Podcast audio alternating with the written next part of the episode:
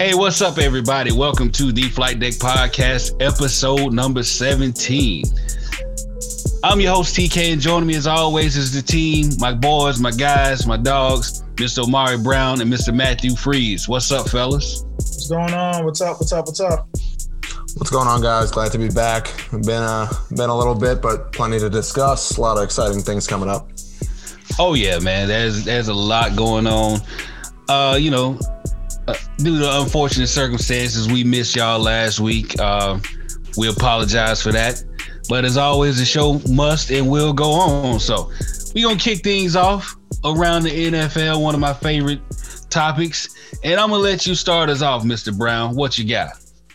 All right, man. So a couple things happened uh, that we want to get into, and everybody's most polarizing and everyone's favorite pastor, Mr. Tim Tebow, signed with the Jacksonville Jaguars, uh, the Urban Meyer led Jackson Jacksonville Jaguars, and there's been Tim Tebow always, always, always incites a lot of emotion. So, Matt, I can already see you uh, making a face right now. So, really tell me how, before I tell you how I feel, I think you guys already know how I feel. Um, but uh, yeah, let, let, let me know how you feel about Tim Tebow signing as a tight end. As a tight end, might I add. Tim Tebow signing as a tight end, and he hasn't played a regular season game since 2012. Um, before you jump in, Matt, you, y'all know how old Trevor Lawrence was the last time Tim Tebow played in a regular season game? Maybe like 12. That's exactly how old he was. 12 years old. So Trevor Lawrence was probably beating Pop Warner team 72 to 3 the last time Tim Tebow uh, suited up in the NFL. But but Matt, let me get your thoughts on that. Trevor Lawrence is probably a better quarterback at 12 than Tim Tebow was. 100%. Period. Like, I, I, whatever. But be, beyond that, uh, listen, uh, Tim Tebow, the individual, great guy. Tim Tebow, the football player, never been a big fan. I think what you said about him always having this following, you know, we saw it when he was with the Jets, and that's kind of, you know, it is what it is. But it, as much as we all know he's signing as a tight end, it puts pressure on a lot. Like, I'm sorry, you have a young quarterback. Like, that's the last thing I think anyone should do because Tim Tebow has this following, like a cult following, where this first second Trevor Lawrence falters, first second we saw it with us. People, uh, as much as he he's signed as a tight end or whatever, people are still going to be clamoring for it. They're still going to be clamoring for him to take a take take a snappy under center or whatever it is. It's gonna. I don't know how this works out. Obviously, he has to make the team and he's buddy buddy with Urban, so it's you know it is what it is. But I think that it just kind of brings unnecessary like Urban Meyer being the coach was already the headline. And getting the first pick was already the headline. Now you're bringing another guy who brings headlines. So it's like, listen, if you want to be the if you want to be the headline guys, go for it. But I don't think it's the best thing for the the team. But hey, listen, maybe he turns into a great tight end. Who knows? He was adamant to do it for years, but uh, you know, it remains to be seen. I guess we'll we'll find out. So, all I have is this to say: Esto es basura. This is trash. Listen, I like Tebow the person. We we all know that. It's whatever. But here's my thing, and, and, and, this situation is not just my problem is not just with Tebow. It's with Urban Meyer as well. But I'm gonna start with Tebow. For one, terrible quarterback. We all know this. Two, he's moving to tight end. We tried that with us. Tight end slash H back, terrible. Like, you know, he, he first of all, who knows if he can catch? Who knows if he can block? I think it's a slap in the face of these kids who actually work their asses off to get a shot, to to get you know a spot on that team. To have him just use his nepotism and his buddy buddiness with Urban Meyer to slide right in like that. Now, back to Urban Meyer. This is just another example of how out of touch he is with the pro game. Urban Meyer has been a walking dumpster fire ever since he got hired, starting with his hiring of the racist coach, who he ended up firing like a day later. Then you got this whole Tim Tebow thing where he's bringing him as a tight end, which I blame Tebow anyway for asking him to do this, but whatever. And then you hear about him moving Etienne to wide receiver when this dude is an all world running back. Like, what are you doing, Urban Meyer? Trash that's all I got. Man, my biggest thing is that um, you want to eliminate, you want to have as little as li- little, like distractions for your young quarterback as possible. He's already the number one pick. He's already the savior. He's already the what were we hearing? The best prospect since Luck or highest rated prospect since John Elway. I mean, this this just I I truly believe that Urban Meyer thrives on chaos. The Florida Gators, mind you, like they were a great program. They were a dynasty. I'm talking like they remind me of the you know the early 2000s Hurricanes, those uh, Pete Carroll teams. But they they were crazy. A third of that football team, and y'all know college football teams are 120 guys. A third of that football team was arrested. That's 41 to 42 people arrested out of 120 players. And the crazy part is, like, listen, Tebow Mania was nuts, and he was a really he's one of the greatest college uh, players ever. But let's be real, that system is very QB friendly. That system got Alex Smith the number one overall pick. That QB had Braxton Miller going crazy. That that that system had Cardale Jones. Cardale Jones winning a championship, and what was his name? J.T. Barrett. No. Damn it was the Big Ten Offensive Player of the Year, I think, two or three times. Mm-hmm. So, and also, if you think about it, that team had 20, I think 25, 24 or 25 NFL players. And those guys, they're, they're not scrubs. You start looking at those teams, you're talking about the Pouncey brothers. You're talking about Aaron Hernandez, whether you, however you feel about him, the dude was a baller. Cornelius Ingram. There, there's guys all over there. Louis Murphy. There's ballers all over that team. Janoris Jenkins was there. He got arrested and had to get. Carlos Dunlap was there. Brandon Spikes. These are all guys that were drafted in the first three or four rounds. So people always act like Tim Tebow was this guy that willed his team to victory and all that. You don't have to do much when there's NFL caliber talent littered throughout the entire program. And I think that Tim Tebow coming, all that's going to do is how did Tim Tebow block? When everybody should be focusing on creating a positive environment for Trevor Lawrence, all you're going to be asked is, you think that Travis Etienne wants to answer questions about the fourth or fifth string tight end? No, no. You think Myles Jack wants to answer questions about how did how is Tim Tebow running routes? You think CJ Anderson wants to answer any of those questions? You think Josh Allen wants to answer any of those questions? So all you're doing is just creating chaos, man. And I really hope for Trevor Lawrence's sake, because I don't wish bad on any of these young guys. They're under an immense amount of pressure. I truly hope that Tim Tebow gets cut very early on and Urban sees that there's no reason for for him to be on this team because I truly don't think that he's going to bring any sort of value uh, I don't think he's going to bring any positive value. That, that's just me. That's how I feel about it. Dude's been out of football for a while. Urban Meyer has uh, not been coaching for I think a couple years, right? Yeah, could be a mistake. Yeah, it's, it's yeah, been a couple of years. Consultant. Yeah, he was working with um, like ESPN college football, but he's been a consultant at some programs and things like that. Yeah, but I, I feel like he's just kind of this is you know like Tyra said, it's just kind of nepotism. Really, he called up his buddy and he he got potentially a job. Now, if Tebow goes out there and he earns that that roster spot, which I, mean, we got to define what earn means, right? Because because he could we don't we don't know what that means as far as he's concerned. But if he goes out there and he earns it, so to speak, listen, he makes the roster. There's going to be questions. He gets cut from the roster. There's going to be questions. And this is all you know news stuff that you don't you don't need. ESPN is a fiend when it comes to covering Tim Tebow. Like you think LeBron James getting covered is bad? Like Tim Tebow is up there like all these outlets and stuff like that. Like i'm seeing i'm seeing all these these these non-real sports uh, sports outlets talking about tim tebow potentially getting a roster spot like getting a second chance or whatever. It's just it's unneeded i would say pressure and unneeded publicity for the jaguars. And i hope that they they cut him so to you know I, listen if he's a great he, if he's a great person great. But I, I just don't see it. I don't, I don't see why you got to bring unnecessary publicity to your team when you guys have been a dumpster fire for longer than almost any franchise outside of Cleveland. So, how um, and, and I'm gonna just you know end this whole Tebow thing with with a quote that I read. If Tim Tebow is on the opening day roster, it will eviscerate Urban Meyer's credibility. Decisions in the NFL are based on meritocracy. If that organization is based on relationships, they have no chance to win. If Tim Tebow makes a team, it's just gonna really hurt Urban's ability to stand up in front of a team and say how you play matters. That was said by Mike Tannenbaum. And when I agree with him, it's a damn problem. I That's agree. I don't So- know. I think I, I think honestly that I don't think I can talk about Tebow anymore because we're just going to turn into the mainstream media at some point. But Yeah. we got a couple other topics I know that we want to talk about. I think the next one was actually uh, I don't know. You you guys can tell me how you feel about the whole the whole changing numbers thing because I it looks like every time I open up some social media app, every time I look at some breaking news, it's someone writing an article about how so and so changed numbers. I think Patrick Queen changed numbers to like number eight today or something like that. And all I got to tell you is I love it for the sole fact that it is make I've only heard one player come out and complain about this. I've heard one player come out and be a Karen in this moment, and it's the one that I already hate more than anyone else, Tom Brady. And if it pisses Tom Brady off, I'm all for it.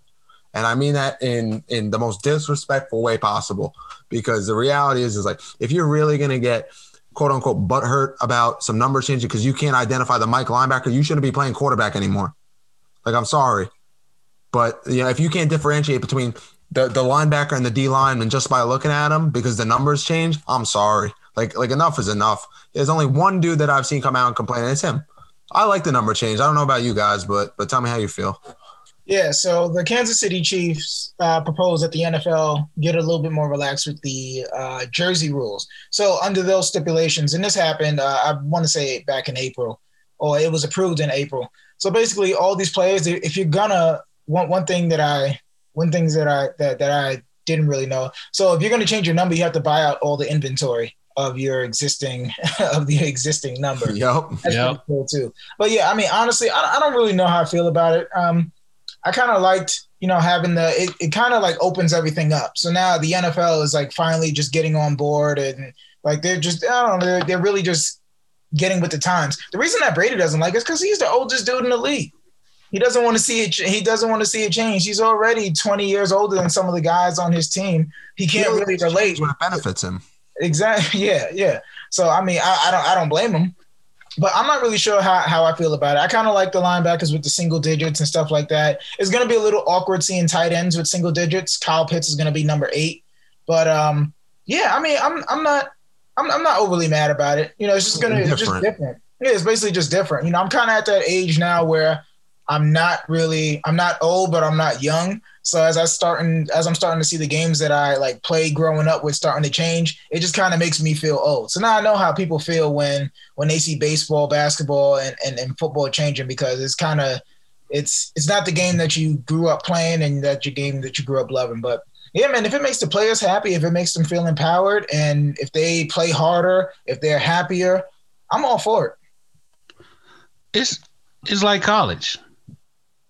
That's basically what it is. It's it's uh, uh, uh, adopting the, the college number system pretty much, with the exceptions that you know in college a personal offense can have the same numbers a personal defense. Now I don't think they'll go that far. I hope not. But the way it is is now currently constructed, I don't see any problem with it, man. Um, you know, I think it'll be cool. Now, you just said something about player empowerment, Omari. Um, and that's the one thing I love about the, the NBA, man. Like the players have taken full ownership of their careers, of their finances, of their, you know, everything pretty much. Because I mean, they are the star attractions, right? Um, and we just saw an example of when there isn't real player empowerment. When they're when when the guys' backs are against the wall and they just vote on any and everything just to get a deal done.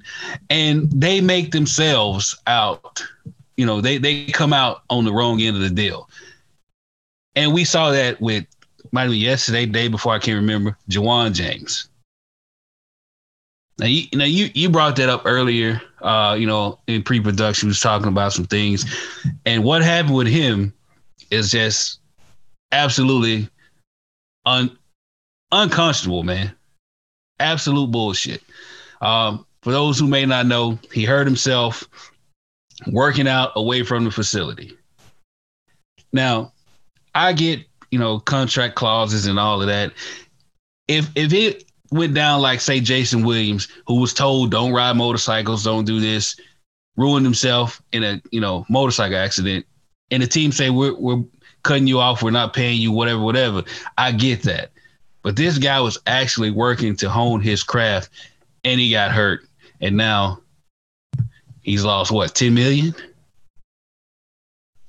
Sickening.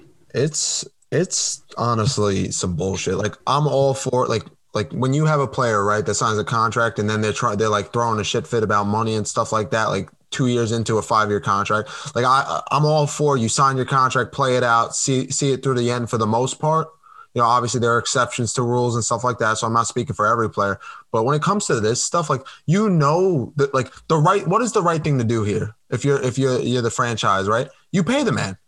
You pay the man, or you pay him a prorated salary of some sort, but you give him something. He shouldn't lose the entirety of that $10 million because he was doing what a professional does. He just wasn't doing it at the facility. Mind you, the, a lot of these, you know, the the players association, a lot of the individual teams have come out and said like, we're going to work out, but we're not going to work out with the uh, at the facility due to you know the pandemic still and everything like that. So it's like, you, we're, we're, these are professional athletes taking care of their body year round, training year round, getting themselves prepared year round for the most part, and then they get injured doing what they've been doing almost year round to get prepared for a, a, a, the most physical sport in the world and then you're just going to take 10 mil from him just because he got hurt away from the facility.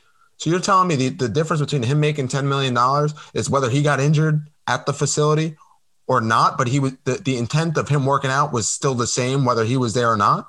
Come on, man. This is it's it's bullshit. And the memo, when I read the memo from the NFL, it just it, it kind of put a nail in the coffin for me. I'm like, come on, like the NFL's trying to take these strides to to you know with the number change, like we were just talking about, like more player you know oriented and stuff like that. Even with the the the concussion protocol and stuff like that, trying to take care of the players and stuff like this. But then you're doing shit like that. Come on, it's bullshit. And and I'm sorry for the for the language a little bit, but it's just it's frustrating to watch because like I understand these guys are making more money than I might see in my lifetime, but like they're in that position. They signed the contract and, and he's doing what he's doing the right thing as a professional, and, and you're gonna and he's getting hurt for doing it. I think the biggest thing is that what you see is that the NFL wants to empower players when it's going to benefit them. Like we'll empower you, we'll, will allow you to change your numbers because that's gonna well, number one, you're gonna have to pay for the rest of the inventory. Number two, this is gonna generate more dollars in new jersey sales and then right. you're going to be happier. So you're going to play harder. You're going to you know you're going to perform. You're going to do you're going to shoot all these new commercials. So the nfl wants to empower you as long as it's a back alley way to improve the shield or to generate more income. So now that you see here and i can't get too mad at the nfl because these are players. So these are these are guys that you signed this this collective bargaining agreement. Right. Y'all got to read the fine print man. Y'all got to come together as a as a whole and say, listen, we're going to hold out, and the guys, the top one percent, we're going to pull together a fund. So just in case that you know the the uh, well, how many the 90th player? Well, probably, not. So let, let's just say like the top one percent.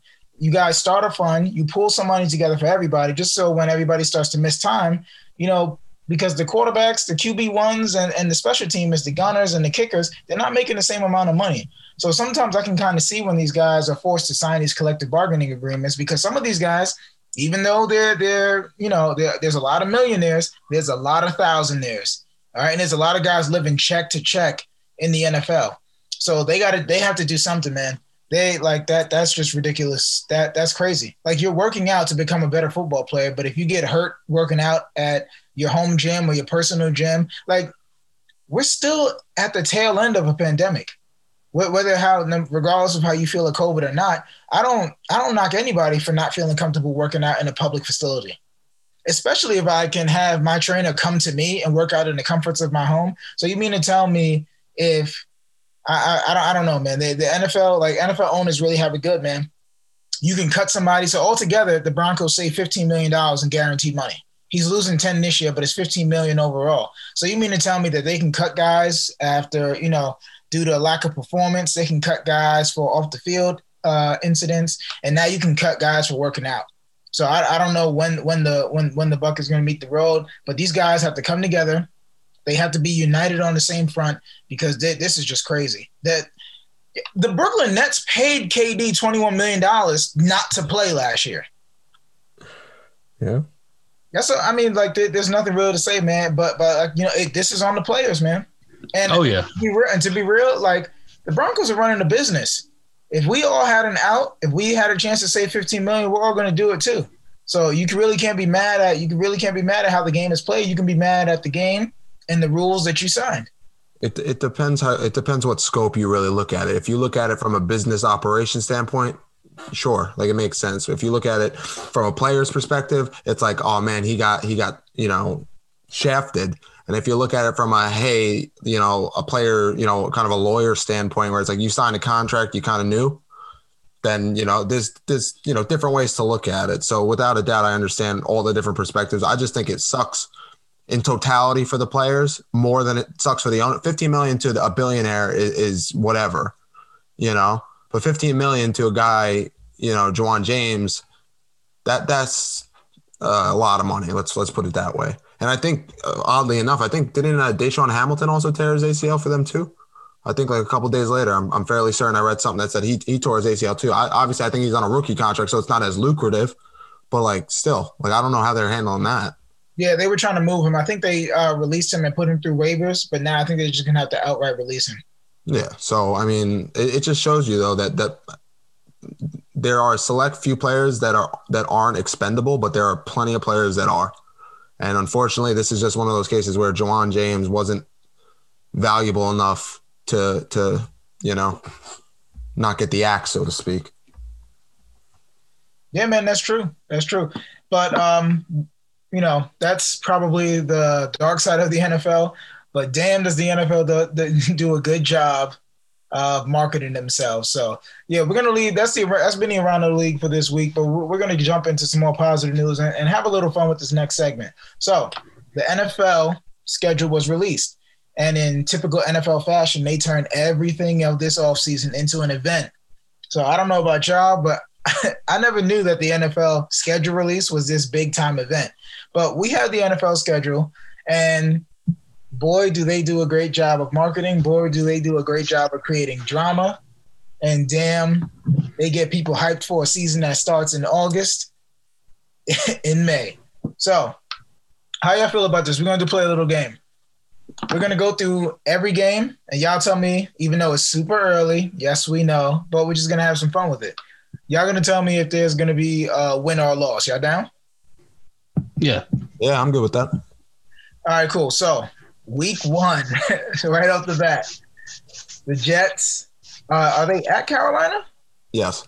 Yeah, yes. So it's gonna be yeah. So it's gonna be the Jets at Carolina. Zach Wilson versus Sam Darnold. All right, TK, what do you got? Okay, so let me let me just say I, I also did a, a, a, little segment about this on the page, you know, a little write up, and, and this this this battle I called it, you know, a, a battle whatever for one and zero. Oh. Um, I'm taking us in this one. Sam goes Sam, and I think that that defensive line will feast on Carolina's offensive line. Mm. Um, of of course, you got to be worried about Robbie. You got to be worried about DJ Moore. Uh, but they also would have to be worried about Elijah Moore, as well as Denzel Mims, Corey Davis, and you know whoever else they, they decide to throw at them. So I do have us winning. I don't think it'll be the Zach Wilson show where he throws just, you know, 350 yards and four touchdowns, I've been seeing people say. I think he'll have a relatively solid game because they they're gonna game plan, you know, to keep him calm and keep him, you know, cool or whatever, to not overreach. And it's gonna be a, a more of a run game, defensive game. And we're gonna win 24 10. Wow, optimism early in the season. So I actually also do have us getting a win here. Um, I think Carolina offensively is kind of a juggernaut as far as weapons are concerned, but I think where they lack is where we're strong in the trenches. I really do. I think that that we now, you know, with the addition of Lawson, with what we with with Q, you know, hopefully being ready for that for that opener or whatever, I think we have the advantage in the trenches, and I think it's been proven that obviously Sam can move the pocket and whatever. We've seen it for three years, but I don't know, man. Something. Uh, if there's one thing that you can count on, you are giving Robert Saleh what is it, 17 weeks or how, however many weeks to game plan for a quarterback that that we have all the tape on, that that has been in the building, that has that has practiced against the players we have. So you're giving Saleh all that time to do that. Listen, I don't think it's going to be the Zach Wilson show either. I think it's going to be something like 17 14, maybe a you know, a time expiring kick or something like that. But I think we can, I think we could pull one out and get, get an early road win. Yeah, that, that's how I was feeling. I don't I don't think it's going to be the Zach Wilson show at all. This is going to be a run heavy team, and and to be honest, I have all. I mean, um, Robert Saleh, he knows how to beat Sam because he did it with San Francisco last year. So I think that it's going to be a low scoring game. I could see something like 16 to 14 with the Jets eking out a, a final uh, field goal late in the game, playing really good defense and running the ball and just playing strong defense. I think that there, I don't think Zach is going to throw more than 20 passes in the first couple weeks of the season. So I think that the Jets steal one just because, just for the sake of them having so much time to prepare for Sam Darnold. and someone they already know. Yeah, yeah, someone, yeah, someone that, that that they already know. They know all his strengths, all his weaknesses. But I think um, it's going to be a really close game, just because you know this is going to be Sam's first game action with all these guys. But he's going to have a lot of weapons, man all those receivers that you guys spoke about, Christian McCaffrey, they're gonna have some. They're gonna have some weapons. But yeah, they also got a sick pass rush. Absolutely. So yeah, so that offensive line is gonna have to gel, but I think I think they'll be fine though. Uh, you know, McGovern is gonna have uh he's gonna have a year under his belt. Becton's gonna have a year under his belt. I think Vera is a plug and play guy. He might struggle a little bit, but I think he'll be fine. And then that right side is just gonna have to get it together. But uh, all in all, I think that yeah, the Jets are going to have to win. They're going to have to run the ball and play a lot of strong defense because the Jaguars do have a good defense. They're young, they're fast, and and they're only getting better too. So all right, so that's um, so that's good. Across the board, we have uh, one win week one. Week two, the Jets go to Foxborough and uh, face the Patriots. No, no, I'm sorry, my bad, y'all the Patriots, uh, the Jets are home versus the Patriots. I don't think it matters. I think it's a loss.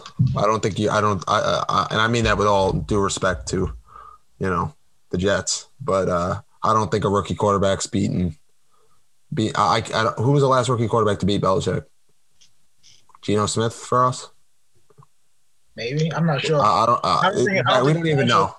Yeah, let me think. No, I think. I don't think. It, I think it could be relatively close. I, I mean. Uh, Cam was kind of coming on a little bit when he, you know, after the full recovery and whatever. But I, I think that I don't know, man. They're getting a lot of players back that opted out last year on defense. That offensive line is still stout for them, you know, uh, and, and, especially with the rumors that they could be potentially looking to add a, a, a weapon, a wide receiver named Julio Jones, or you know, someone out out there. Uh, yeah, I don't know. I, I don't. I, I think Wilson could struggle, but I think overall, the common theme of this year will be putting Zach in the best position to succeed with nice, simple throws, nothing, you know, egregious. So I, I think it's a loss. I, I, would say like 28, 28 17, some, some in that ballpark. So I, uh, I think we're going to split with the Patriots this year. I do. Now, I don't think I think we'll win in New England. I think we'll we'll lose this first one. Um, yeah, like again, and and you know the whole rookie quarterback being Bill, I, he doesn't have time to to really, you know, help him out of tight spots. I mean, like look at last year. We could have won last year against them. Should have won. You know, so I, and and that's that's what in with an inept Adam Gase, which we don't have this year. So I think it'll be a close game. Um, but I, I, do think they'll they'll eke this one out and and and beat us. Uh, that's a loss for the Jets. I just think that it's Zach Wilson's young.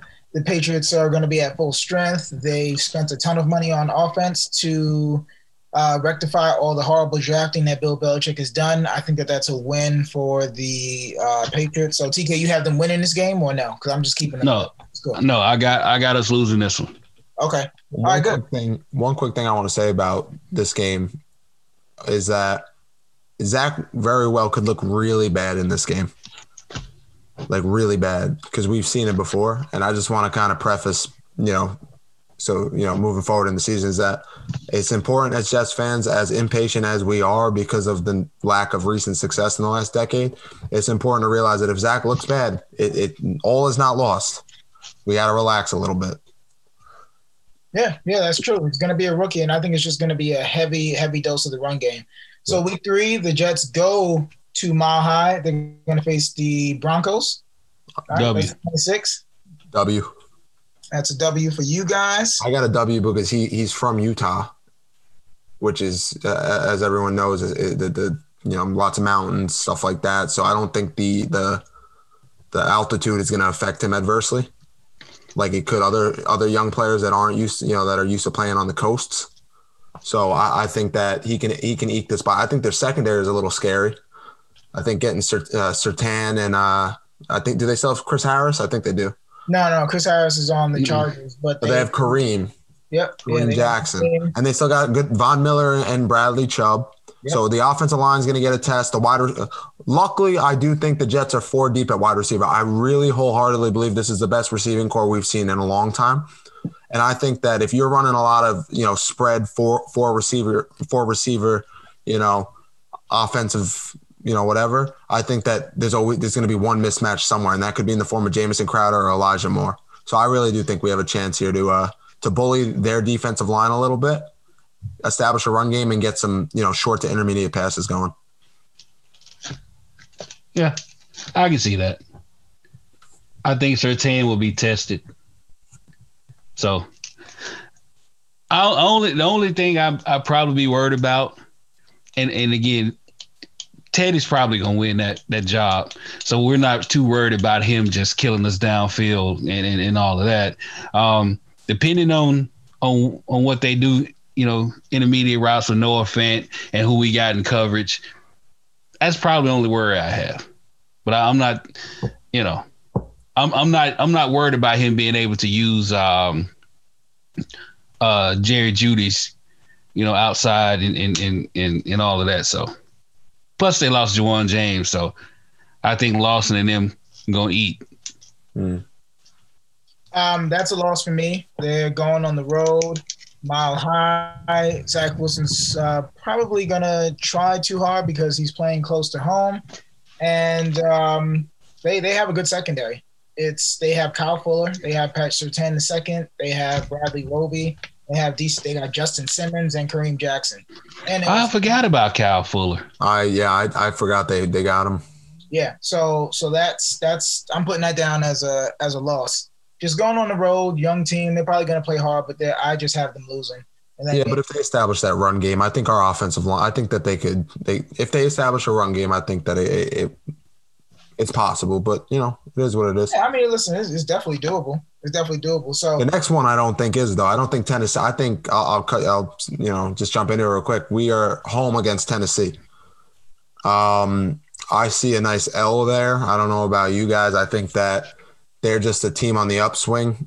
I think that Tannehill has now taken that next step into a top twelve quarterback. I would say. I know that they lost uh, Corey Davis to us, funny enough, but I, I still think that offensively, Derrick Henry's a monster. They have one of the best offensive lines in football, in my opinion.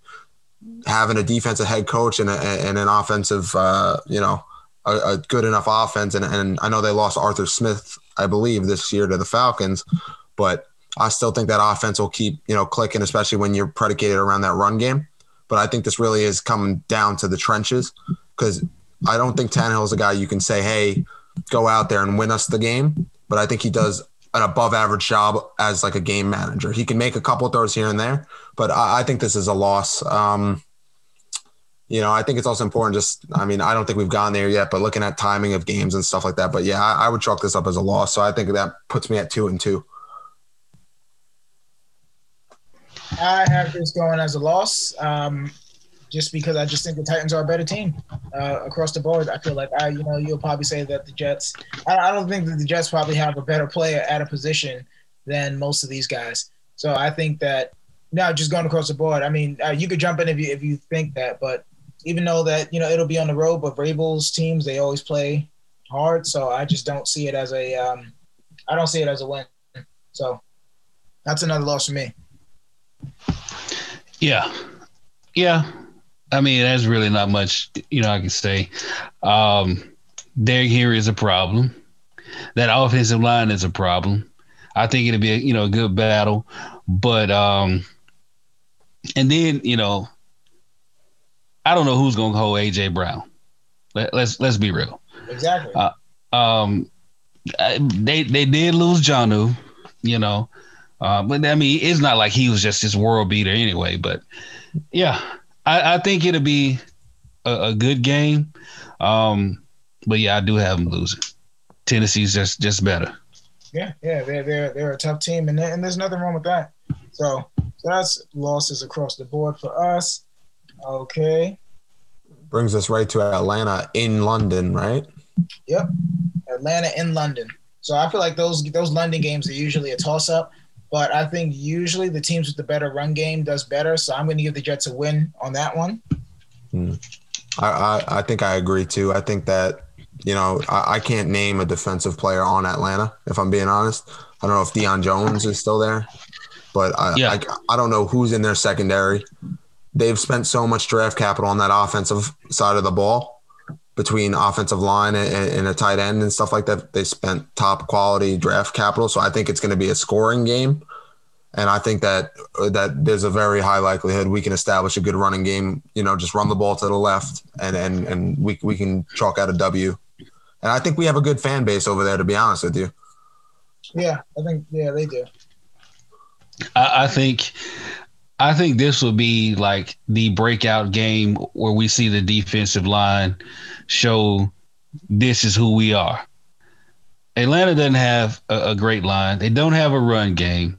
You know they're passing the ball, so you know I I think they're gonna just just get after them. just one dimensional. Yeah, and they, they also don't have a secondary much worth talking about. And then we have their former defensive coordinator who took, you know, made them look worth a damn the last what five six weeks after uh, they got rid of Quinn. Like we got him, so he, he knows them. He knows them, Hmm. and it will work to our advantage on this. And plus, the, you know, the Jets have fared pretty well against the NFC South. So I'm taking the Jets on this one. Taking the Jets. like all right, yeah, all right. So that's that that's a win across the board. All right, we cool. all two, two, that- two and three. Yeah, yeah, pretty much. Yeah, we're all two and three, just different games. Not, not, I'm three and two. oh, whoa, optimism. Yeah, yeah, yeah. You are. Yep. Yeah, you're three and two. I'm I'm two and three. I know how I feel. And then uh then the Jets get a bye, and then off that bye, they goes to New England. All right. So how you guys feel now? I'm gonna start this one. I have this as a win, just because this is gonna be the second time. This is gonna be the second time that Robert Saleh is seeing New England. So he's gonna have his tendencies. The quarterback is gonna hopefully at this point be a little bit more comfortable. The defense is kind of is gonna have their identity, know what they want to do, and hopefully the offensive line and the offense is gonna have an identity of what they're gonna do as well too. So I think they go to New England, and just because of the the preparation, like now, they're just gonna have even more time to prepare, and like now they know what's expected of them. So I this I'm coming out of the gate to the win. Okay. All right. I mean, I'm going to give it a loss, but I, I think that there are some stipulations here that I want to quickly touch on. New England also has a young quarterback. We don't know what Cam's going to give him for that first six weeks.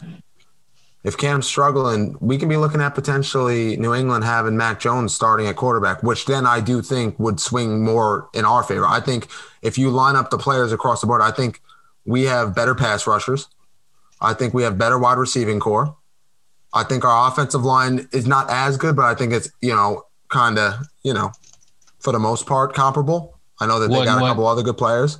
Um, secondary, I think they got the the advantage, but if we can establish that run game, I think our I think our D line's better than theirs, man, and I think our offensive line could could really push us over the edge. here. I I think it's a loss because I think Cam's still starting at this point, but I wouldn't be surprised if they if they pulled one out with the extra time to to study it up, and if Mac Jones is starting. I mean, you know, the, well, I said earlier, I think we were going to split with them. So, of course, I got this as a W. But their secondary isn't, they, they've lost one of the McCourtys. They've lost Patrick Chung. Uh, But they have Gilmore and they, Jason. they, they still got Gilmore, who wasn't the same Gilmore. And I don't think he'll ever be that defensive player of the year, Gilmore. Not that he deserved And, it. you know, he he he can be schemed against. You know, um, I think their bread and butter will be underneath. You know, run game. So, yeah, like like like Amar said, second time around, Saleh will have a good game plan, and this is what what what's this game number one, two, three, four, five. Game number six. So you add the preseason games. We're looking at about eight weeks worth of playing time. You know, you you you starting to see the team really get into it. And, and this is all with the assumption that everybody's healthy. They're starting to gel and, and and bring it all together. So yeah, W. All right, W. So W's across the board. No, I got an L. Oh, you got an L. All right, got you. All right, and then uh, also, one quick thing. I think this is the earliest we've ever played both New England twice. Like, it's only week. It would be week seven, and we played them twice already. I feel like we usually get New England later on in the year, like week ten. yeah, towards the end. Yeah, Yeah. they, yeah, they used to when the Jets were good. They used to get them like week ten because then it was kind of, you know, the division was kind of still within reach. But yeah, I think yeah, this year is kind of different. I'm not mad at it though. Uh, week eight, the Bengals come to town. Uh, TK, how you feel about that one? Ah, man. Shit. Um, I'm gonna give this a W. I am going to say a win. Uh, Lawson will, excuse me, Lawson will be hyped. Their offensive line is still not good. Their secondary is still not, you know, good. Um, that offense will be a monster though. So the defense will have his work cut out for him. But I, I overall, I think our team is is is better, will be better. So I'm giving us a W. Uh, yeah, me too. I think that Cincinnati did a terrible job of addressing any offensive line uh, help, and I think this our the strongest point of our team is our pass rush. And if you know if you don't got a great secondary, but you got a good pass rush, it takes the pressure off your secondary. And if they're if you're telling me, and I think honestly, I know that we said after that bye week we think it's going to click. I think this this this game specifically could the, be that game that it really just all comes together because I think that they could dominate on both sides of the ball. Because I think Cincinnati be, really becomes, I don't want to say one dimensional because I know they got, they got a decent run game too, but I don't think they have the offensive line to withstand the pass rush that that we are going to be bringing. I think that they could have all the weapons they want, which I, I know they got Boyd and they got uh, Higgins and they got Ja'Marr, but that the same thing that I've been saying about the Giants not having an offensive line is the same thing I'm gonna say about Cincinnati. None of that matters until you can protect your quarterback. And the strongest part of our team is our pass rush, in my opinion. And I'm gonna be honest with you, they didn't pick up the, that fifth year option on Billy Price, their center. And our one of our best defensive players is Quinnen Williams, who is going to bully Billy Price. I would not be shocked if, if Quinnen walked away with three three and a half sacks this game. Yeah, I wouldn't be surprised if the Jets is going to be one of those games where they rattle off six or seven sacks. I just, I just don't. Unless it's going to be, unless they just air it out, and I just don't see them have. I just don't see them having that much time. Like when you go across the board with their edge rushers, or I mean, with their pass protectors versus our edge rushers, and the the amount of bodies that the Jets can just keep rattling. Rotating in. I mean, by the, by the fourth quarter, you're going against Bryce Huff, Jonathan Franklin Myers, a fresh Quinnen Williams, Carl Lawson. You know, hopefully Zuniga starts giving us stuff. And then up the middle, you got Sheldon Rankins, Q, Foley. You got all those guys, man. And Kyle Phillips is coming yeah. back too. So I think that it's just going to be one of those games. And then by this point, you're going to have hopefully uh, uh, CJ Mosley rounded back into shape. You're going to have Jarrad Davis flying around the field because he's going to be freed up. You're going to have the rookies too. Najee Dean. too. I, I want Nasirildeen, but even if it's Sherwood, I don't care. You're gonna have some, you're gonna have a faster linebacker. You're gonna have a faster defense, and you're gonna have a team that's no longer thinking but reacting. And I think the offense. I think this is probably where I think you're gonna see Zach go toe to toe with Joe Burrow, and then this is gonna be the game where you're like, okay, all right, yeah, yeah, we got something here. This Yeah, gonna be the game I, I see it. Yep. yeah, this will either be the game where we're like, damn, like uh, we don't know, or damn, like, all right, this is our guy, and we're rolling with it. So, all right, that's a win across the board. Then after that, the Jets have a short week. They go to Indianapolis. I have that as a loss, just because I think Indianapolis, as far as uh, their fronts on both sides, they're one of the deepest teams in football. They have arguably the best line overall lineman in the game in Quenton Nelson. Um, not sure if Eric Fisher is going to be back in time for that, but they do a great job um, they do a great job. I think Carson Wentz is uh, back with Frank Reich. I think he's going to be good because now he's going to have a strong offensive line, a, tr- a really good supporting cast. I think Wentz throws a great deep ball. T.Y. Hilton is one of the best deep threats of the last decade, I want to say. They got Pittman Jr., Parris Campbell. They got two really strong running backs in Taylor and Marlon Mack, and their defense is, is really good too. You think about Darius Leonard. You think about DeForest Buckner. They they got some ballers. So I think just on a short week going on the road, I have that as a loss for Indy. Uh, to Indy. What do you have, Matt? Uh, I actually have this as a shock W. Okay. Um, I What? do. I, I know, right? That this is this is the one game that I was thinking about.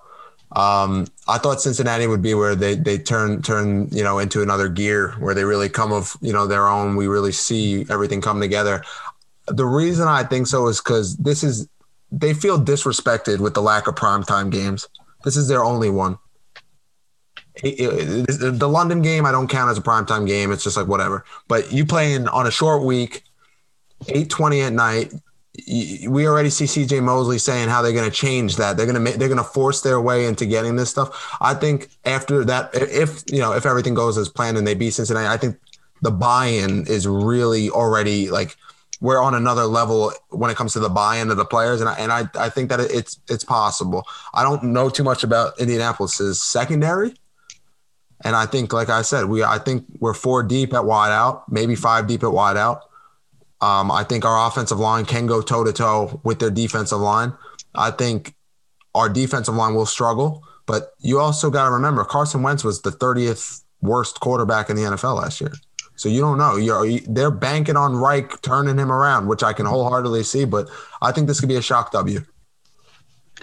He also played with a shit line last year. They all got hurt.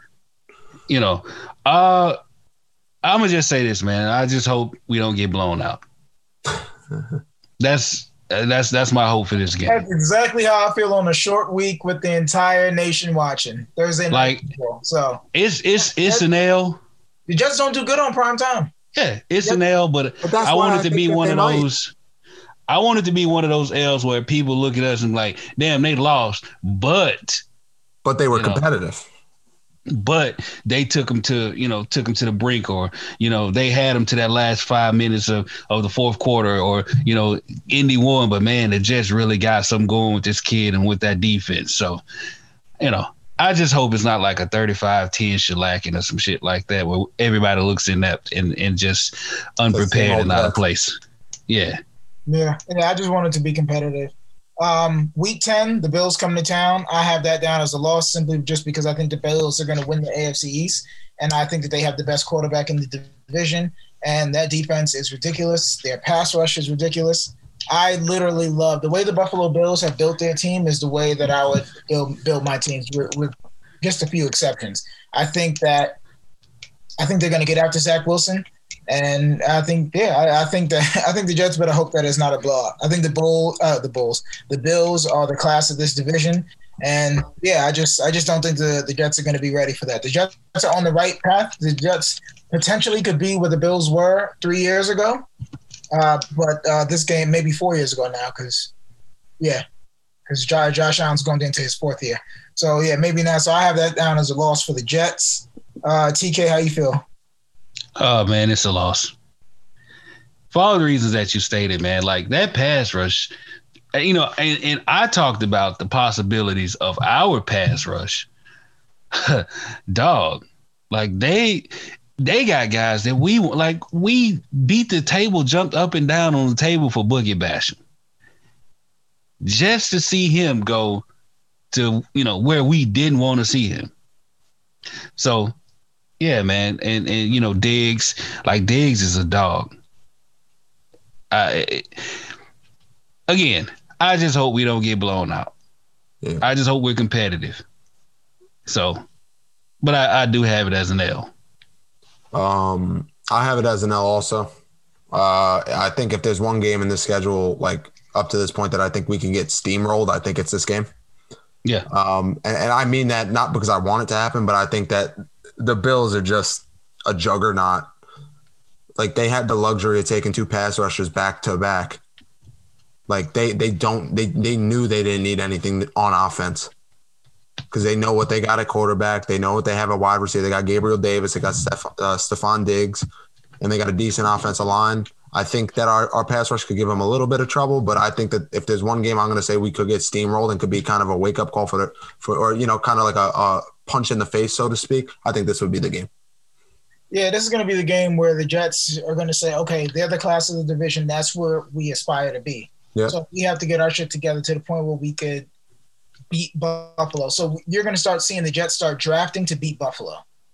That, that that's what I think is going to happen to this. And just so listen, Carlos Basham is the is third on the depth chart right now. That's how good the Bills are from a pass rush. What, what do they got? Ru- Rousseau, Epenesa, and, and Basham. So, Beneza, Mario Addison, Jerry Hughes, Epenesa Then, and then you and then on the inside, then you you mix got- in yeah. Then you got on the inside, you got Ed Oliver, Star Lotulelei, his the rotational guy, and Vernon Butler. So, yeah, them, Uh. boys are bringing, them boys are bringing it. So I think, uh, yeah, we're all on the same page on that. That- that's that's a, that's, a, that's a test for the offensive line. I was just about to say that this will be the game where we really see, you know, how far our, our, our offensive line has come or how far it needs to go. Yep. But it, it but again, when you look at that murderous road that they're facing, you know, I wouldn't be surprised if, if they got got handled more often than not. There aren't a lot of offensive lines that are going to be able to put up with that. uh, if we're being honest, there's a handful of offensive lines that could put up with seven pass rushers of the caliber of the players that we just listed. All right. So Bills at Jets. That's uh, a loss across the board. Dolphins come to town. W. All right. I got I got a W too. Just because it's the damn Dolphins. Yep. Like I, I I think we'll sweep No, we them. split. I think we will sweep them this year, split with New England, and split with Buffalo last game of the season. Okay. All right. All right. All right. Way to give it away. Way to give it away. But Matt, My my bad. no, that's all good. Matt, why do you think? Uh, I think that you know, I know their offensive line is coming coming along. I really do. I understand that. I think that that their their wide receiving core is good, but I really do think it does come down to quarterback play, and I just haven't seen anything from Tua to make me believe. Now this is week eleven, so the, very well he could be taking strides. I don't know. He could be an MVP for all I know, but I haven't seen anything from Tua. I think their defensive line isn't quite near the caliber of of the Bills. And I think that our offensive line, at least the left side of that offensive line, can if we can establish that run game early, I really do think that that we have a chance. I think this is going to be a gritty game, like a grind game. I don't think it's going to be a high scoring affair.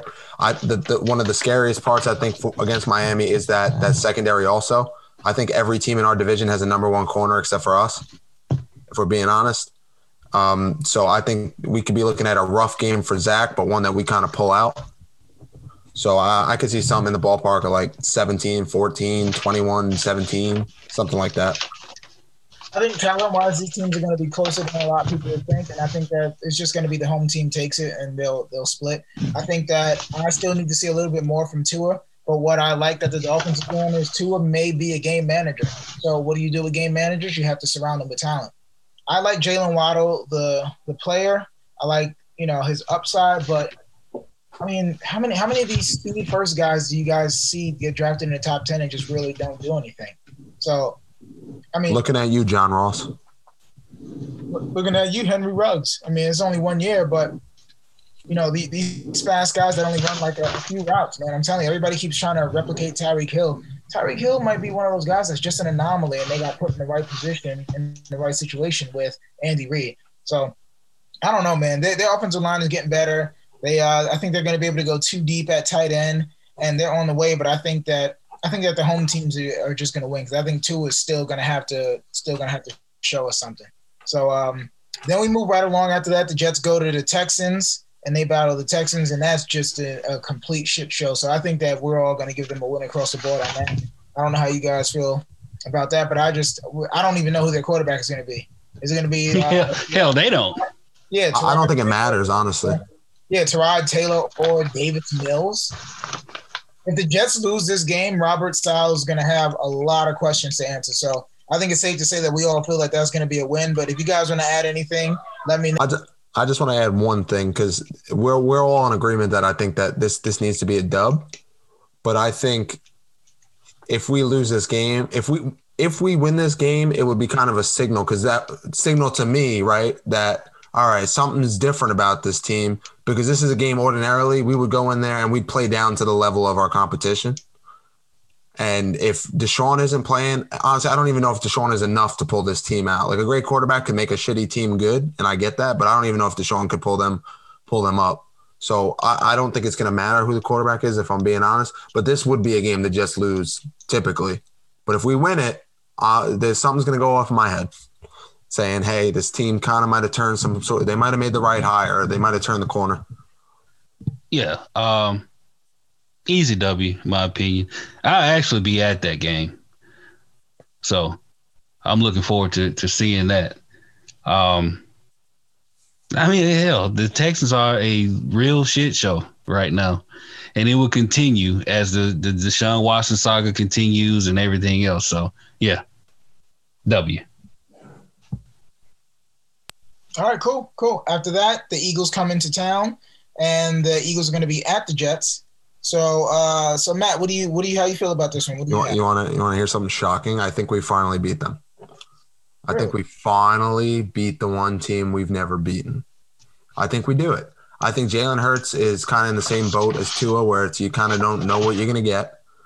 I don't think that they really did a lot to address really anything. I don't. Uh, their defense certainly no no nothing jumps out at me. Their offense, I know they got DeVonta and they got Jalen Reagor, but and and they got Goedert, but their offensive line, it's coming off a lot of injuries. It's coming off. You, you, you don't know what you're going to get. They got a new coach that seems kind of clueless. So I mean, listen, man, I, I think there are some games, and, and you guys can correct me if I'm wrong. There are some games where coaching is ultimately the difference. The coach is the difference in the game. A strategic use of a timeout is the difference in the game. And I think I think this year, I think it's I think we finally do it. I think I think we beat them. Um, I'm gonna say that, that that's a win too, just simply because of the Jets are home. I think that they'll start building some momentum, and I think uh, I, I think they they honestly win these the, the two previous games, and I think that coming back home, if you're gonna win those two road games, you're definitely gonna be feeling good coming back home. The crowd is gonna be on their side. I think that Jalen Hurts is a little limited as far as a passer. And I just don't think that they have enough weapons just to support him. That offensive line really isn't what it used to be. Miles Sanders is a good running back, but he gets banged up almost every year.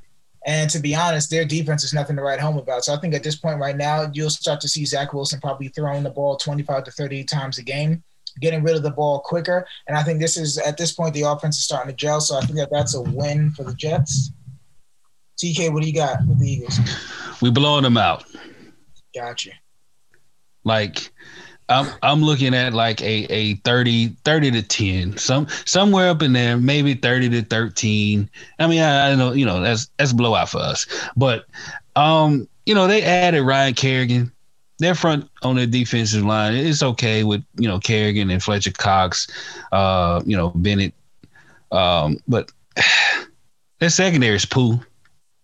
Uh, you know, I'm just being honest. And like you said, Sanders, he's let me down in fantasy football. Can't stay healthy. You know, coach doesn't really know what he's gonna do, and they don't have a bunch of weapons. Yes, they got Devonta Smith, like you said, but who knows how that's that's gonna play out. So yeah, we getting the dub. Cool. I like it. I like it. I think, um, yeah, I forgot they got DeVonta Smith, but I just don't think that one receiver is going to do much to change that, to change that offense around. When I think that there's still questions on that O line. So, Yeah, I mean, and then you know Zach Ertz, he he's working his way out. oh yeah, he's trying to Yeah. get up out of there. I'm surprised he hasn't uh, left yet. All they really got is Goedert, Reagor, who is an unknown, and DeVonta, who's slight of frame. And and you and I mean this with all due respect, like you don't know what you're going to get from him just because he's he's small. And one big hit, this guy could be out for a while. Yep. Yeah, So- yeah, I totally agree with that. So, And also, I just want to preface this too. I, I've said it a couple of times, you know, through the schedule, is that we're. I I do wholeheartedly believe we are now four or five deep at wide receiver. I really do mean that. But this shows the value in having that rookie on the rookie contract because you can keep a guy like Jamison Crowder as your three, four guy, even though you drafted Elijah Moore. So I, I think we got four quality wide receivers here, and I think that can give a lot of teams, especially the Eagles, who don't have a secondary fits. Well, this is what good teams used to do. You you strengthen the strength, or you know, you take the best player available, the highest player rated on your board, and then you slowly work them into the league, get them acclimated, and you know, unless they're just you know Justin Jefferson and they just come in and take off. But there's nothing wrong with bringing somebody along slow and letting them learn, you know, be a part-time player, and then ultimately take over. So Yeah. yeah, that's why I'm super excited for Elijah Moore. Uh, then week 14, we got the Saints rolling into town. I'm gonna give this a loss just because I think the Saints are a talented team, and I think that Taysom Hill won't be the quarterback by that time. I think Jameis Winston is probably going to take over.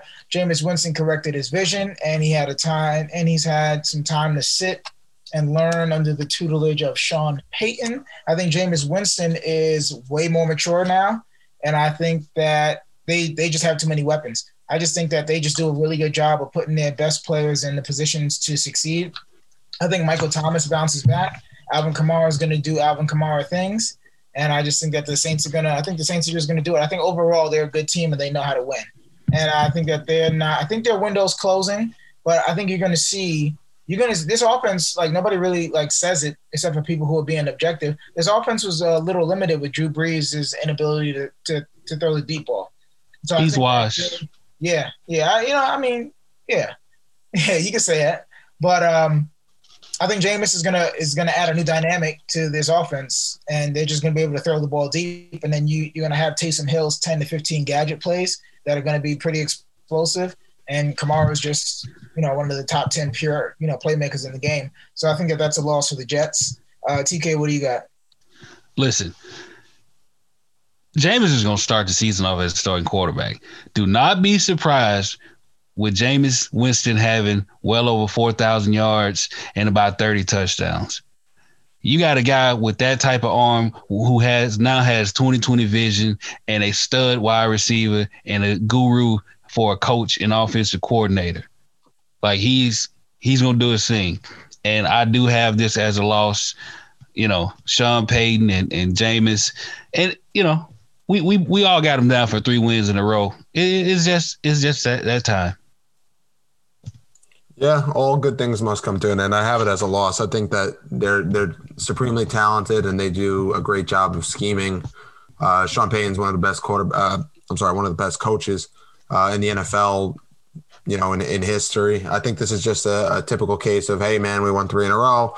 Unfortunately, all good things must come to an end. And and I do also think Jameis is going to kind of figure it out. I think that Payton's going to put him in the best, you know, place to succeed, especially, you know, given how talented he is. Look at what he did with Tampa Bay, 4,000 yards. I understand they had a lot of talent, but I I think now he has a good coach, a guy that finally is going to maximize his potential. And I don't even care for Taysom Hill, to be honest with you. I think that, you know, overall, this is just a case of, hey, man, we won three in a row. It's it's kind of time to lose, and it's the team we're playing. Yep. Yeah, I think so. And that's coming off, you know, I think the Jets, after winning three in a row, according to us, and, you know, that, that they lose two in a row. So, but um, next, the Jets go to Miami. I have that down as a loss because if I don't know if it's the heat, I don't know if it's the humidity, I don't know what it is, or maybe these teams just have a pre existing agreement that we're going to split these games. Either both home teams win or both away teams win. So I have that as a loss for the Jets, uh, simply because I just think that divisional games are just they're always up in the air man. Teams play harder. Sometimes they have lapses. Sometimes you know like the game plan is just really perfect that day. So i think that a couple big plays from miami i think that if the jets secondary don't really get right. You could definitely see jaylen waddle with some deep passes. You could definitely see devante parker going off because i don't who, who are you going to put? I mean bryce hall. I got my money on devante parker against bryce hall. So you just start looking at some of those matchups and you know, division games. Usually, a lot of teams split divisional games. So I had that as a loss for the Jets being on the road. Uh, TK, what do you have there? Oh man. I hate I hate Miami. Like, you know, I, I, I I'm I'm a back off of my what I said earlier about us sweeping them. I uh I think we'll lose this one for some of the reasons that you said. Um, I I think they'll just hit a you know just a, reach a point in the season where they're kind of tired and you know we'll have some things not, not work in our favor and it'll be a close one you know three four point game or whatever but yeah it's a loss Yeah, I got it a loss too. I think Flores makes some adjustments. Um, I think you know you guys kind of summed it up. It's a divisional game. They're kind. Of, I feel like a lot of the times they're toss ups. Very rarely do you see blowouts in these types of games. And going to Miami, it's It's just it, it always it's it's always the atmosphere there that kind of changes changes the course of a game. The fans being back and whatnot. So I got it as a loss. I, I don't think it's a indictment on anyone. I just kind of what it is. DeVante Parker always seems to have a game against us at some point. So this would probably be the week. Agreed, agreed. After that, we go.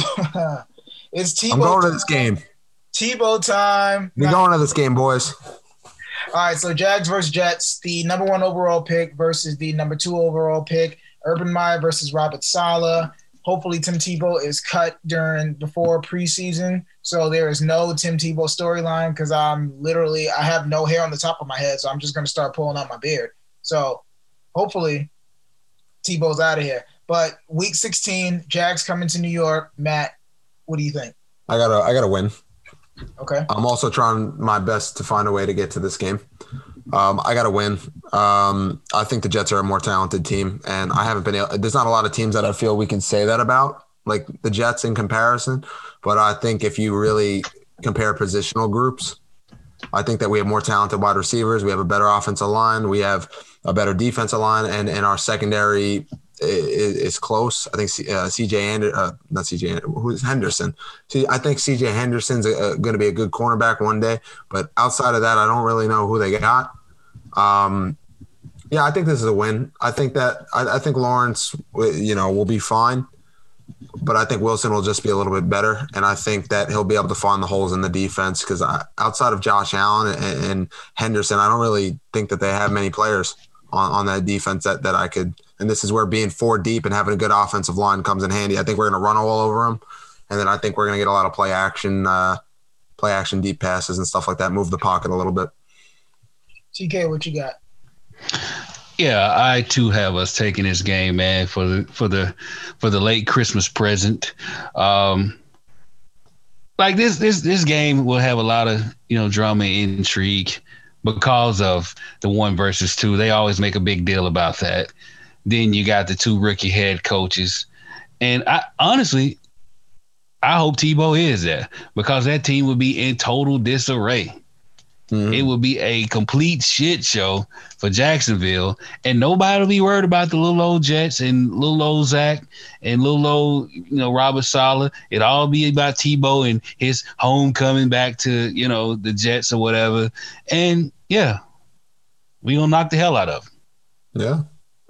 Y'all are gonna think I'm crazy, but I have this as a loss. Just oh. I think that the Jacksonville Jaguars are gonna be better than a lot of people think. I think that Trevor Lawrence instantly makes that team a little bit better if he is what everybody thinks he is. I think that he's going to be pretty good. Um, I think that Zach Wilson. I think that I think all the quarterbacks are going to be pretty good except for Mac Jones, honestly. And I think Trey Lance at at one point, at some point in time, is going to be a really good quarterback as well too. I think Trevor Lawrence instantly makes uh, a lot of those guys better. I think we're kind of sleeping on some of these uh, players that they have here. They got DJ Chark. They got Marvin Jones. They brought him in, so they have that reliable vet yeah. receiver. Their, got Etienne, uh, uh, their offensive and... line, their offensive line is not that bad. You got Norwell, who's underperformed the contract, but he is a decent right guard. He's a good right guard. You got Cam Robinson, you got AJ Cann, you got Taylor over there, you got Etienne, and you already know that Urban Meyer's offense is probably going to be a spread offense to where you're trying to get in guys speed out and to the edges. And they got a couple of good pass rushes down there.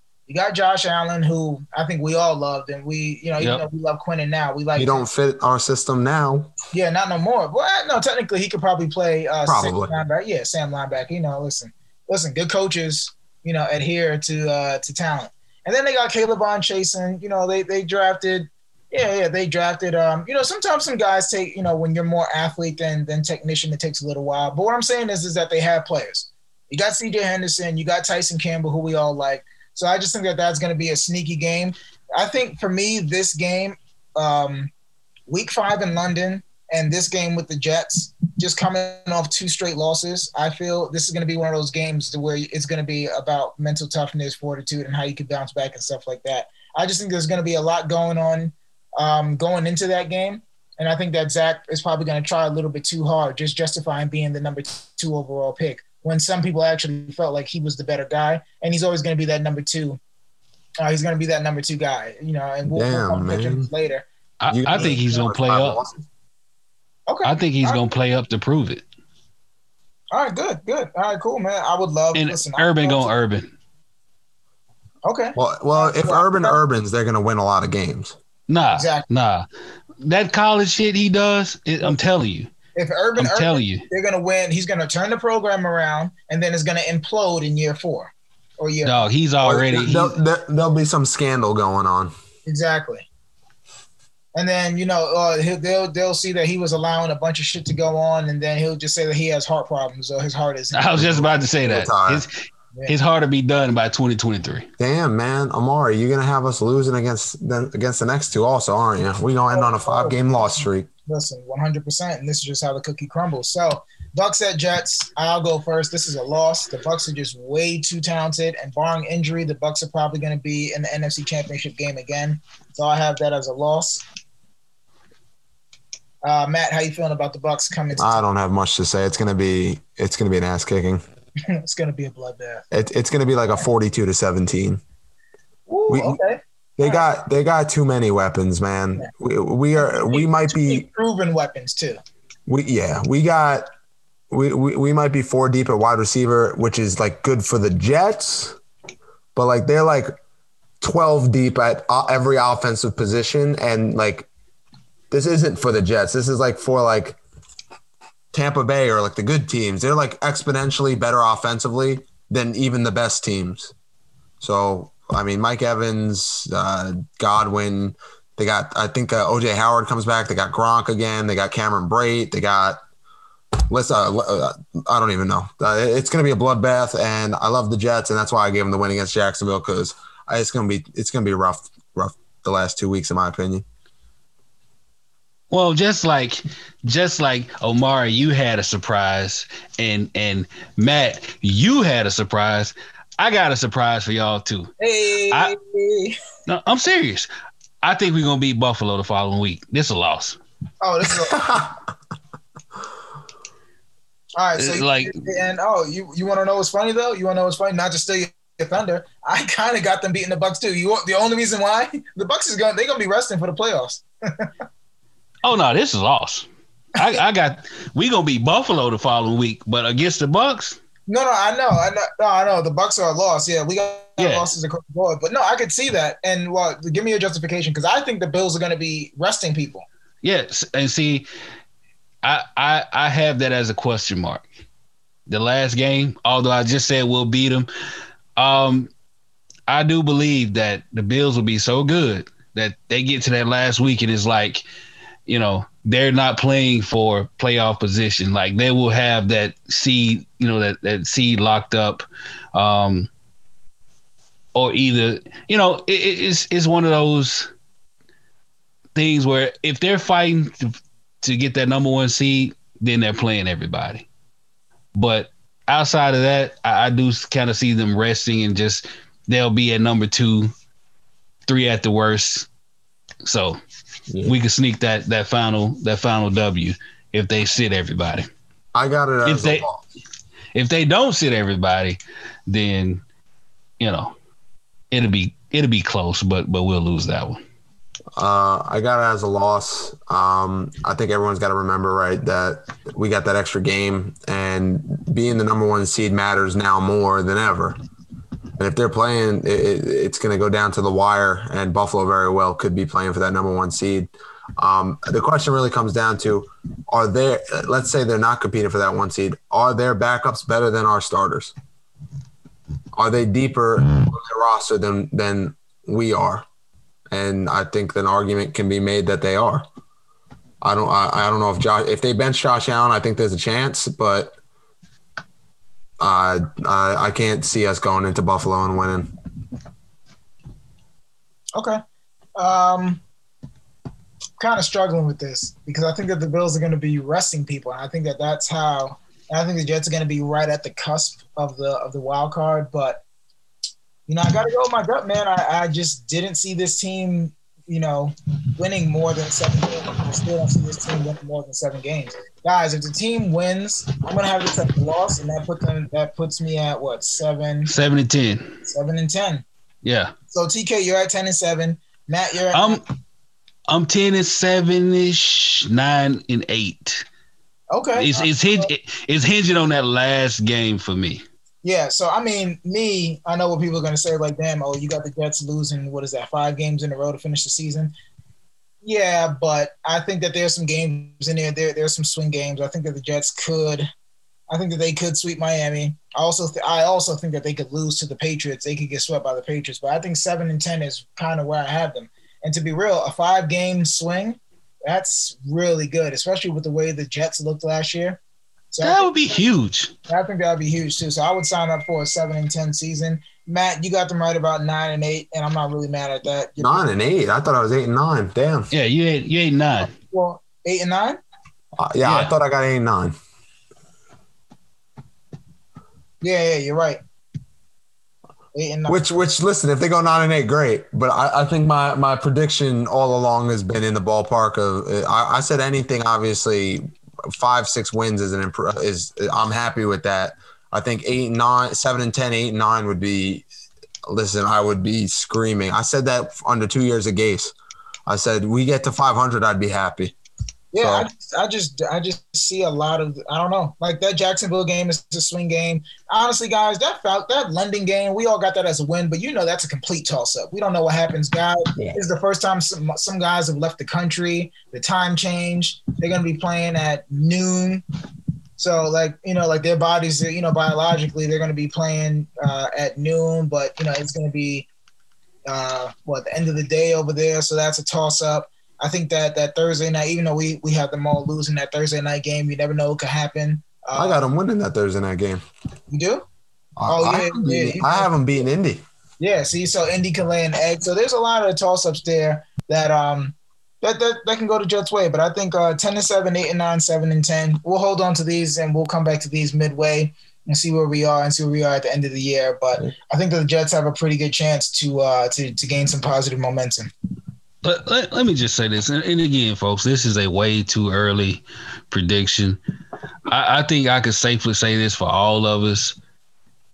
As long as they play hard and show, you know, that they're confident and and you know, show that that that they are legit legitimately turning that corner and, becoming a real team all 17 games, then that's all positives. Mm-hmm. Like we understand with a rookie coach, rookie quarterback, there will be bumps in the road. I mean, we're we're not homers. Even though I got 10 wins or, or whatever, I'm not stupid. Like I'm not blind. Like I understand the game for what it is. Um, so, you know, as long as they're competitive, then I'm I'm happy. I got I got one quick question to kind of you know throw out there. Obviously this is way too early like you guys like we all agree but my, my question is really centered around let's say we still we still all kind of want us to go out there and maybe make one or two more signings on some of these veteran guys right? The richard shermans uh steven nelson Trai turner one of these guys. Do any of the, those guys potentially switch a loss to a w? Like if we went out there and got a sherman a guy who who you can you, you know confidently line up against the other team's one and you know maybe he's not what he was but you know he can help mitigate you know the or help the defense out a little bit put them over the top a little bit in that one game. Is there any games that you would look at and be like eh, maybe maybe that can make a difference not not for mm. me not for me because the games that I have them losing um I guess I guess I, with the Pats, I think that their tight ends are going to really run wild just because what from what they've seen. Richard Sherman does nothing to me for Courtland Sutton. Richard Sherman does nothing to me against AJ Brown.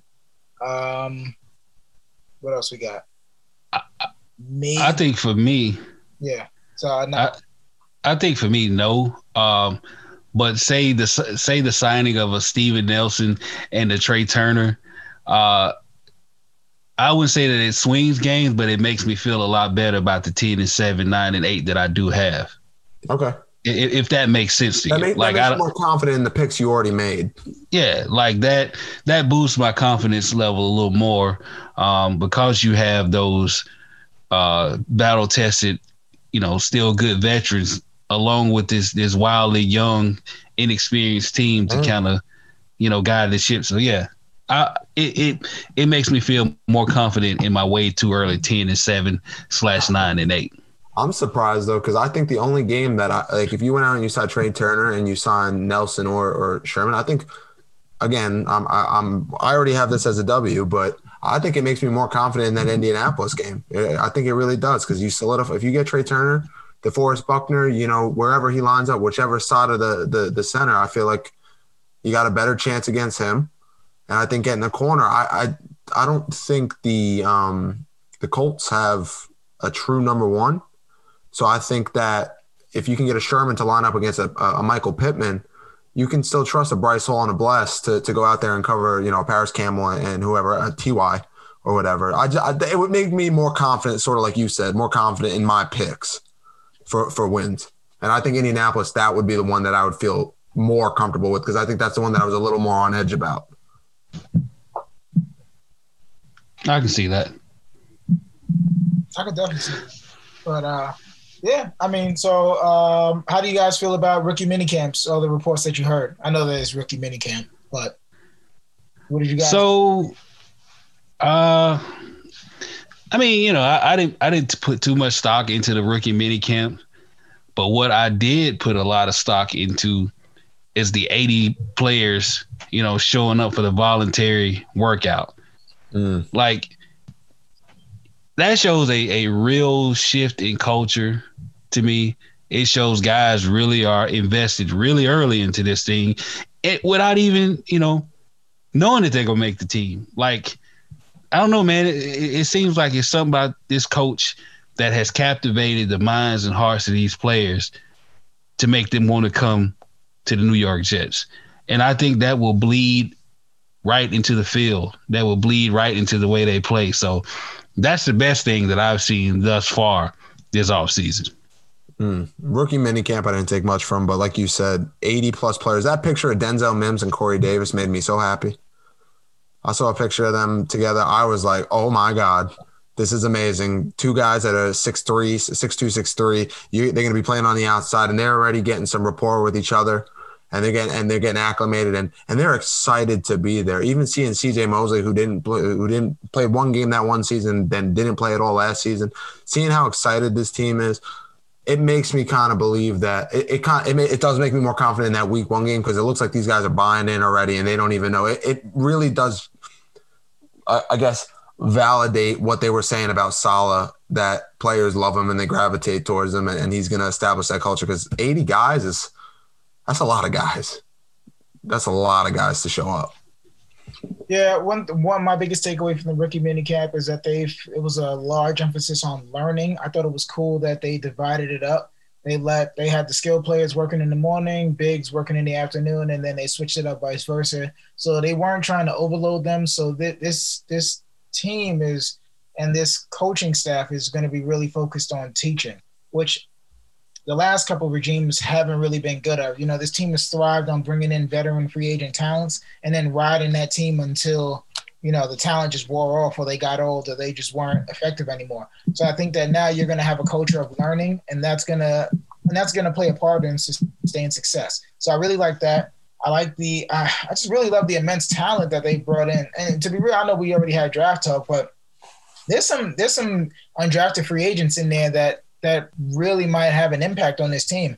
And just listening to the way, excuse me, just listening to the way that Nasirildeen is speaking, listening to the way that you know Hamilcar Rashed is talking, and and just just just just the emphasis on learning and and hearing how Robert Saleh is breaking down how he wants to build these guys up, not you know not throw too much at them and bring them along slowly. I really appreciated that. And then the 80 plus guys uh, reporting that I mean, you, you're always going to have that when there's new energy and there's new and there's a new staff in there, especially when the guys you want to get that stench off of you from last season. So this is just all a positive step in the right direction. So I think so I think it's pretty cool. So you guys have any thoughts on the jersey numbers that were released? Any surprises or uh, anything that you are uh, shocked about as far as jersey numbers? Uh, I like Michael Carter for 30, the running back. I like that number for him. He's 32, right? No, yeah, he got, the second's 32, I thought. No, the running back is 32. Oh, okay. I, I I guess I read it wrong, but I mean, either way, good number. Why does it is 34 retired? Because I remember Lamont Jordan wearing 34. He was one of my favorite running backs for the Jets at one point in time. Isn't Bryce Hall 34? Uh, Or is it- somebody picked 34. It- God, I, I saw it earlier today. I, I can't remember I don't know. now I mean, was. regardless, I, I, I always I, I keep looking out for a running back to take 34 because Lamont Jordan was one of my favorite Jets at one point in time. I know it wasn't a long stint, but uh, I think Hamsah took what 45, I believe. Yep. I like that number for him. I think who was the last person to wear that? Rontez Miles, maybe. Yeah. Um, and he was a thumper, but I think that's a good number for him, especially when he's playing weak uh, will linebacker. He's, I think, uh, listen, man. I mean, I can't make too much of numbers, but but I really do. I, I like the the selection of forty five for Hamsah. Justin Hardy is 34. That's who it was. Yeah. Mother. Yeah. Yeah. So, so so 34 is going to be on the special teamer. All right. So Oh, you you were right, Matt. Thank you. Running I back- knew it. Running back Michael Carter has 30, and cornerback Michael Carter. I love that Has 30 32. for him. no, I I- love that thirty number. it's not what the Jets posted. No, Carter Carter the second is 30. You were right, TK. What? I'm telling you. I mean, this is what the Jets posted on Instagram. Oh, I, oh, I guess I edited it because I saw the same thing, but it was 30 for the other Carter. I don't know. Damn. All right. Yeah. Well, I think 30. Yeah, Okay. I, I'm thinking that Carter got a single digit or something like that. I think 32 is an ugly number, but yeah, that's fine. Okay. Well, either way, I hope they both get out there and kick ass. That's that's all I'm I'm concerned about.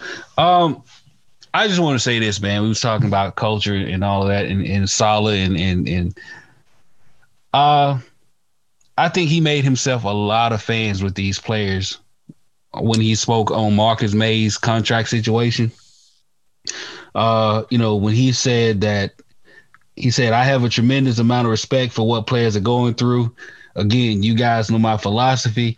I think these kids have earned the right to ask for whatever they can, especially when they do things the right way. Like May has. Like, dog, when when you know your coach got your back to get you get you paid, you gonna go out there and try to kill everybody. mm. So that's that's good to see. don't forget what he said too about, you know, in his, I, I don't know if it was his introductory press conference or whatever. He wants these guys to get that. He wants them to get paid. He wants to make them the best they can in that first contract so they can maximize on that second contract from rookie to second contract. And he wants them to get as much money as they possibly can. So, listen, man, him coming out making those statements like that just further further solidifies what we already knew from his introductory press conference. And I don't know, man, something feels different. Um, I'm gonna hold out hope, but but it feels right. Oh, that sounds good now. I've been duped before. Let's see how it looks. Let's see how the offense looks once the uh, once the media is allowed in there. Let's see how it looks when it's you know seven on seven. Let's see how it looks when it's you know it's it's it's the run game because the offense is always you know defense. It's just read, react, run, chase, hit, be aggressive. Let's see what this offense looks like. Let's see what the quarterback looks like. Because to be real, if the quarterback is trash, the whole season is going to be trash. So I'm going to reserve judgment. Guys have been cooped up inside, working out on their own. They're probably just very happy. They probably got a free vaccination and stuff like that. So 80 players showing up. Yeah, that's all well and cool, but let's see um, what's going on in August. So, yeah, that, that's my Yeah. take on it. Without a doubt, I, I think I more or less just mean from a culture standpoint, it feels different. I don't know Yeah. about the on-field product remains to be seen, but culture, Oh yeah. culture, hundred percent. I feel like it is different. I feel like players are going to gravitate towards them, and I, I do think we'll have a relatively successful season. How you measure that is to to each their own. Measure success the way you want. Some fans are going to be like, I don't want a Super Bowl. Some fans are going to be like, eight wins is great. So measure it how you will, but but I think culture perspective is improved across the board. Yeah, I mean, listen, culture is like a key phrase right now. It's a it's a hot word. So I think that I think that we're really going to start to see that. I think the Jets are taking the right steps. I think that they're you're starting to see kind of what the Knicks did, get the right people in the right positions of um, you know decision makers in the right positions. So I think the Jets are taking the Jets are checking all the boxes. So you know, I, I don't just like with the Knicks. It, it's all good when when we hear it in the off season, but you know, let let's see it. Guys are showing up in shape. Guys are showing up on time. This is really good. Now, now let's start to see. Uh, let's start to see it come together. So, Oh yeah. Yeah. Hey man, this is a this is a really good episode, man. I, I you know, way too early uh schedule prediction, but it's always fun, you know, to to, to talk and you know let your imagination run wild, man. It, it's it's good to do it before reality sets in. So, if you guys don't have anything to, to add to it, um, if all hearts and minds are satisfied, then you know we can shut shut this thing down and get ready for the next episode. Mm. Bet. So, on behalf of the Flight Deck Podcast, Mr. Matthew Freeze, Mr. Omari Brown, and myself, TK, thank you guys for tuning in to episode 17. And we look forward to seeing you guys on the next go round. Let's go, Jets.